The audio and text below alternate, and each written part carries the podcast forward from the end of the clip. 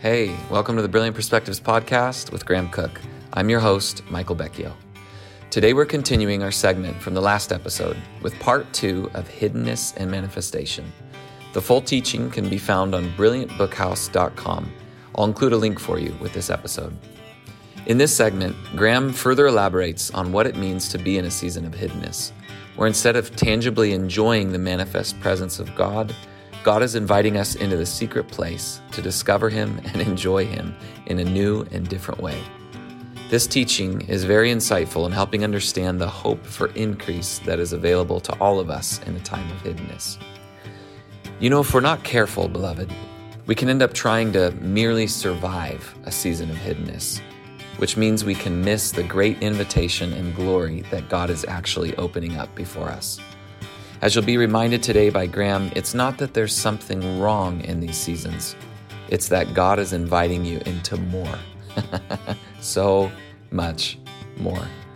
So take your fill of expectant hope in the Holy Spirit, remembering that the Father always has your best in mind, and you are always on His mind especially in a season of hiddenness, because there are deep and beautiful things in store for you to discover as you seek the face of Jesus. Enjoy. You only have to go through one season of hiddenness to get your life totally reorientated.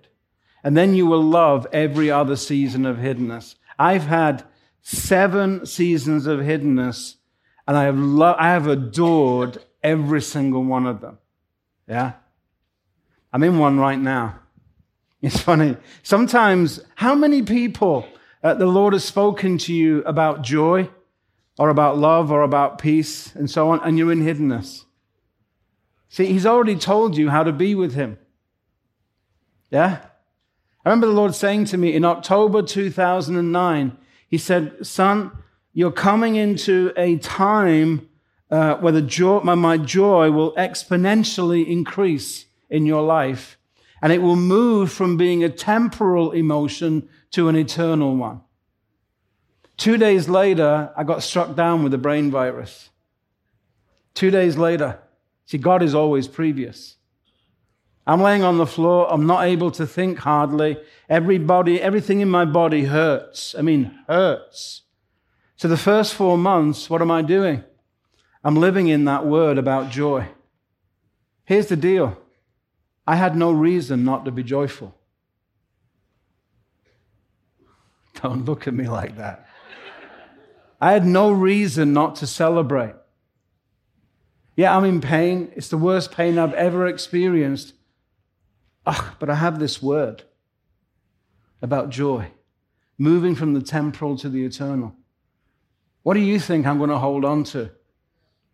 I only look stupid. I am absolutely not. I realized in that time that God had been previous with me. He knew what was coming. He knew two days before, when he spoke that word about joy, he knew what was coming. He's the most intentional person I've ever met in my entire life. So I knew that joy was my doorway into something. I couldn't see what he was bringing me into. But you know what? I don't have to see everything. I just have to see the next step. So I knew that joy was a doorway for me. If, if you've been, if you're in hiddenness and God has been talking to you about a specific aspect of his nature, then what he wants is to you to experience that, to think about that as your, as part of your hiddenness program. You're in training right now. Here's the benefits of hiddenness it's about learning the mind of God, it's about learning how to walk by faith, not by sight. It's about learning to trust as a much loved child. Just a simple, I trust you, Papa. I don't need to understand everything. I just want you to know I trust you. If you want me to understand, that's cool. If you don't, that's cool too. So you put, I'll be in charge of trust, you'll be in charge of understanding and we'll meet and we'll connect and it'll be fine because you always make everything fine. Hiddenness is about developing that inner strength so that we learn to be confident in God. Listen, you're going to get hold of certain aspects of God's nature that will stay with you for eternity. And I guarantee if you go through this hiddenness the way God wants you to go through it, you will become incredibly confident and self assured in the Holy Spirit for yourself. This is a major time of development. God really means business. It's, the, it's about the development of your inner man, especially about stillness. Here's the thing for me about peace and rest. I live in peace and rest. I practice my peace every single day. I can, no matter what's occurring, I can usually bring myself to peace inside 15 seconds. It's just a discipline.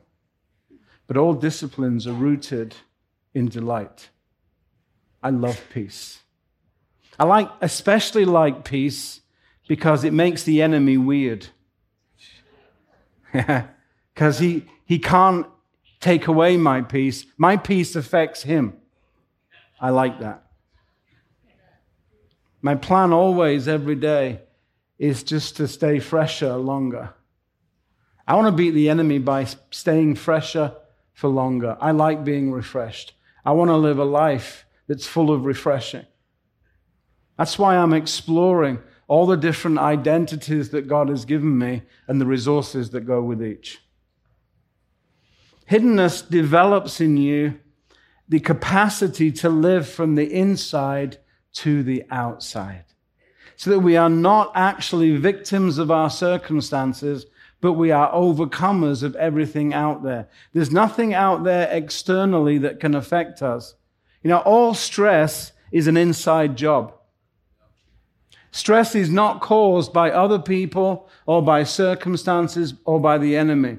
It's caused by how you perceive it. All stress is an inside job. So the prince, all I can tell you is the prince of the peace visited one day and he's never left. So I expect to be a peaceful man. One of my pleasures is, one of my passions is, I want to be the most tranquil person on the planet. Not tranquilized, but tranquil. I love peace. I love rest. I practice it every day. I like warfare because I like being peaceful in the midst of it all. There's an internal focus that enables us to wait to be patient, and to learn how to persevere joyfully. If you're going to wait, you may as well be happy about it.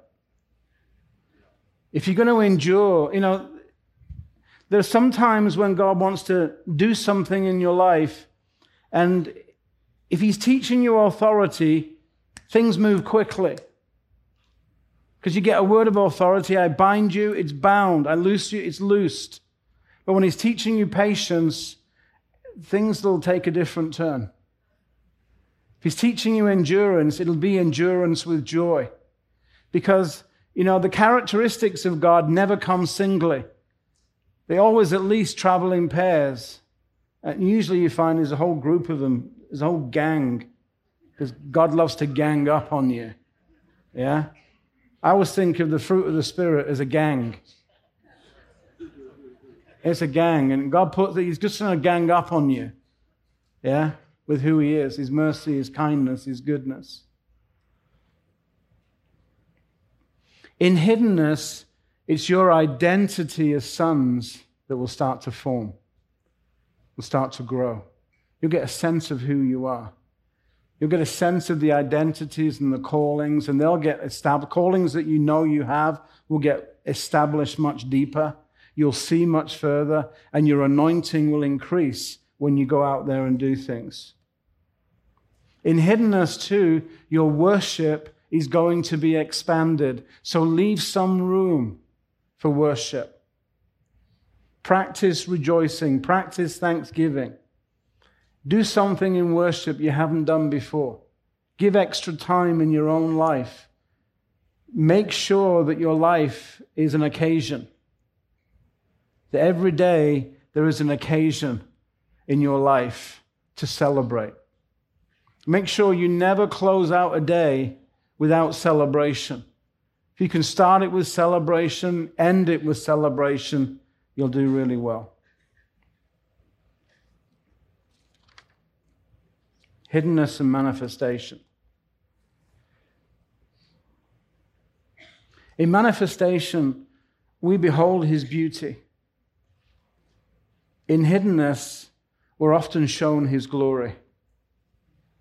When Moses asked to see God's glory, God took him into a place hidden from all of Israel, and not one of them were allowed to set foot on the mountain. Hiddenness can be a mountaintop experience. Yeah, so you need to take it out of the valley of depression and go for a hike.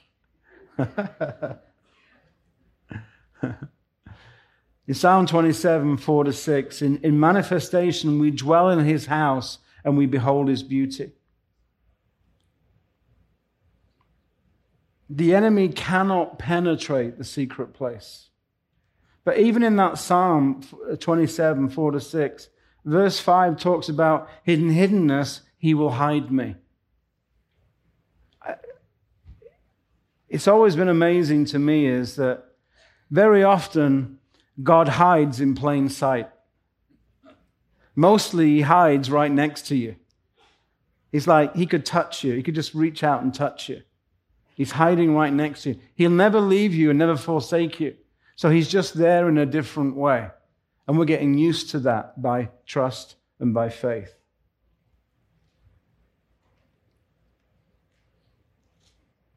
It will not be unusual for you to shout for joy on days because revelation will touch you so powerfully, it will have to have some kind of verbal explosion coming out of you. 2 Corinthians 4, it talks about fixing our eyes on the unseen realm. That's what hiddenness does. It takes you takes all the visible stuff that we have to deal with, puts it on one side, and God begins to teach us the unseen things. The things He wants to be for us, the things He wants to do for us. And so the, the inner man of the Spirit is going to learn what it means to remain renewed. I remember um, doing an event, and in a church that I've been working with, I've been taking them through transition. And so I've been working them for like a three year period. And it was at that, in, in the whole renewal phase. And so I got to know a number of the people who were in, in hiddenness. And I remember I'd, I'd preached a message and I'd given this appeal. And so people were coming down to the altar just to stand in the presence of God. And, and a particular, there was a particular guy who'd become a real delight to me. And I, every time I visited, we went for coffee, and he'd been going through hiddenness for like two years. And, and as I, I walked him down, I heard the Lord say to me, Watch this.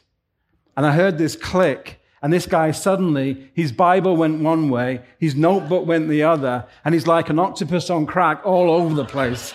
you know? And the Lord just said to me, flipped him over. he went from hiddenness to manifestation in a split second. Bible went one way, notebook the other, coat the other. He's all over the place. Whoa! All over the place. It was funny. Flipped him over. Like the Lord's really pleased. Yeah. Flipped him over. Like that. That boy.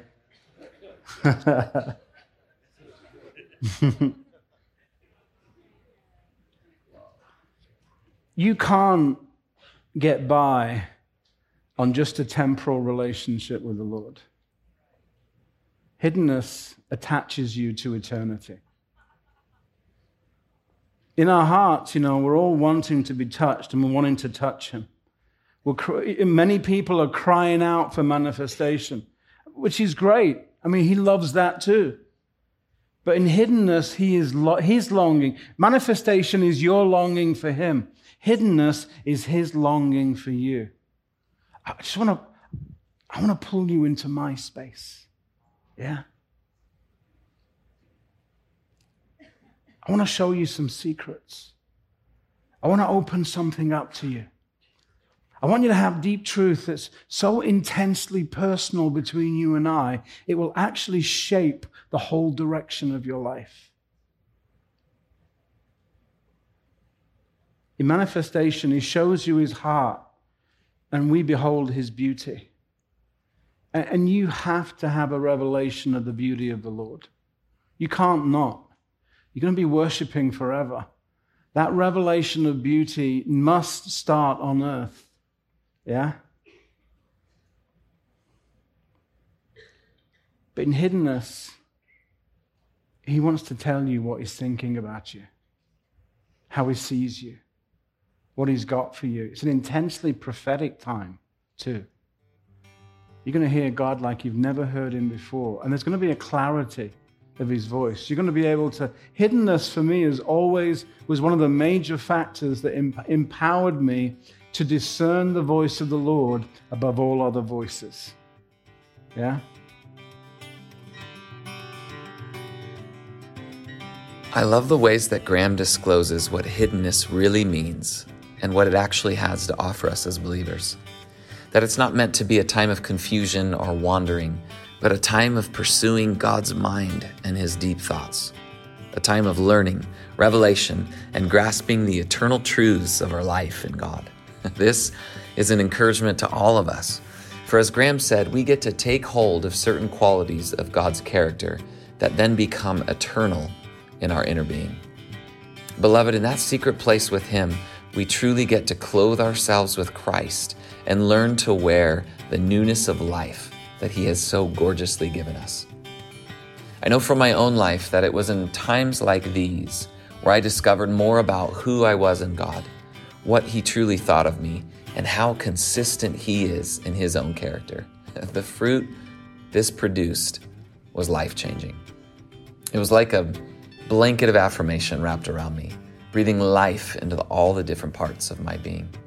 I got to discover new depths, heights, and breadths of His love, His faithfulness to me, and His purpose for me.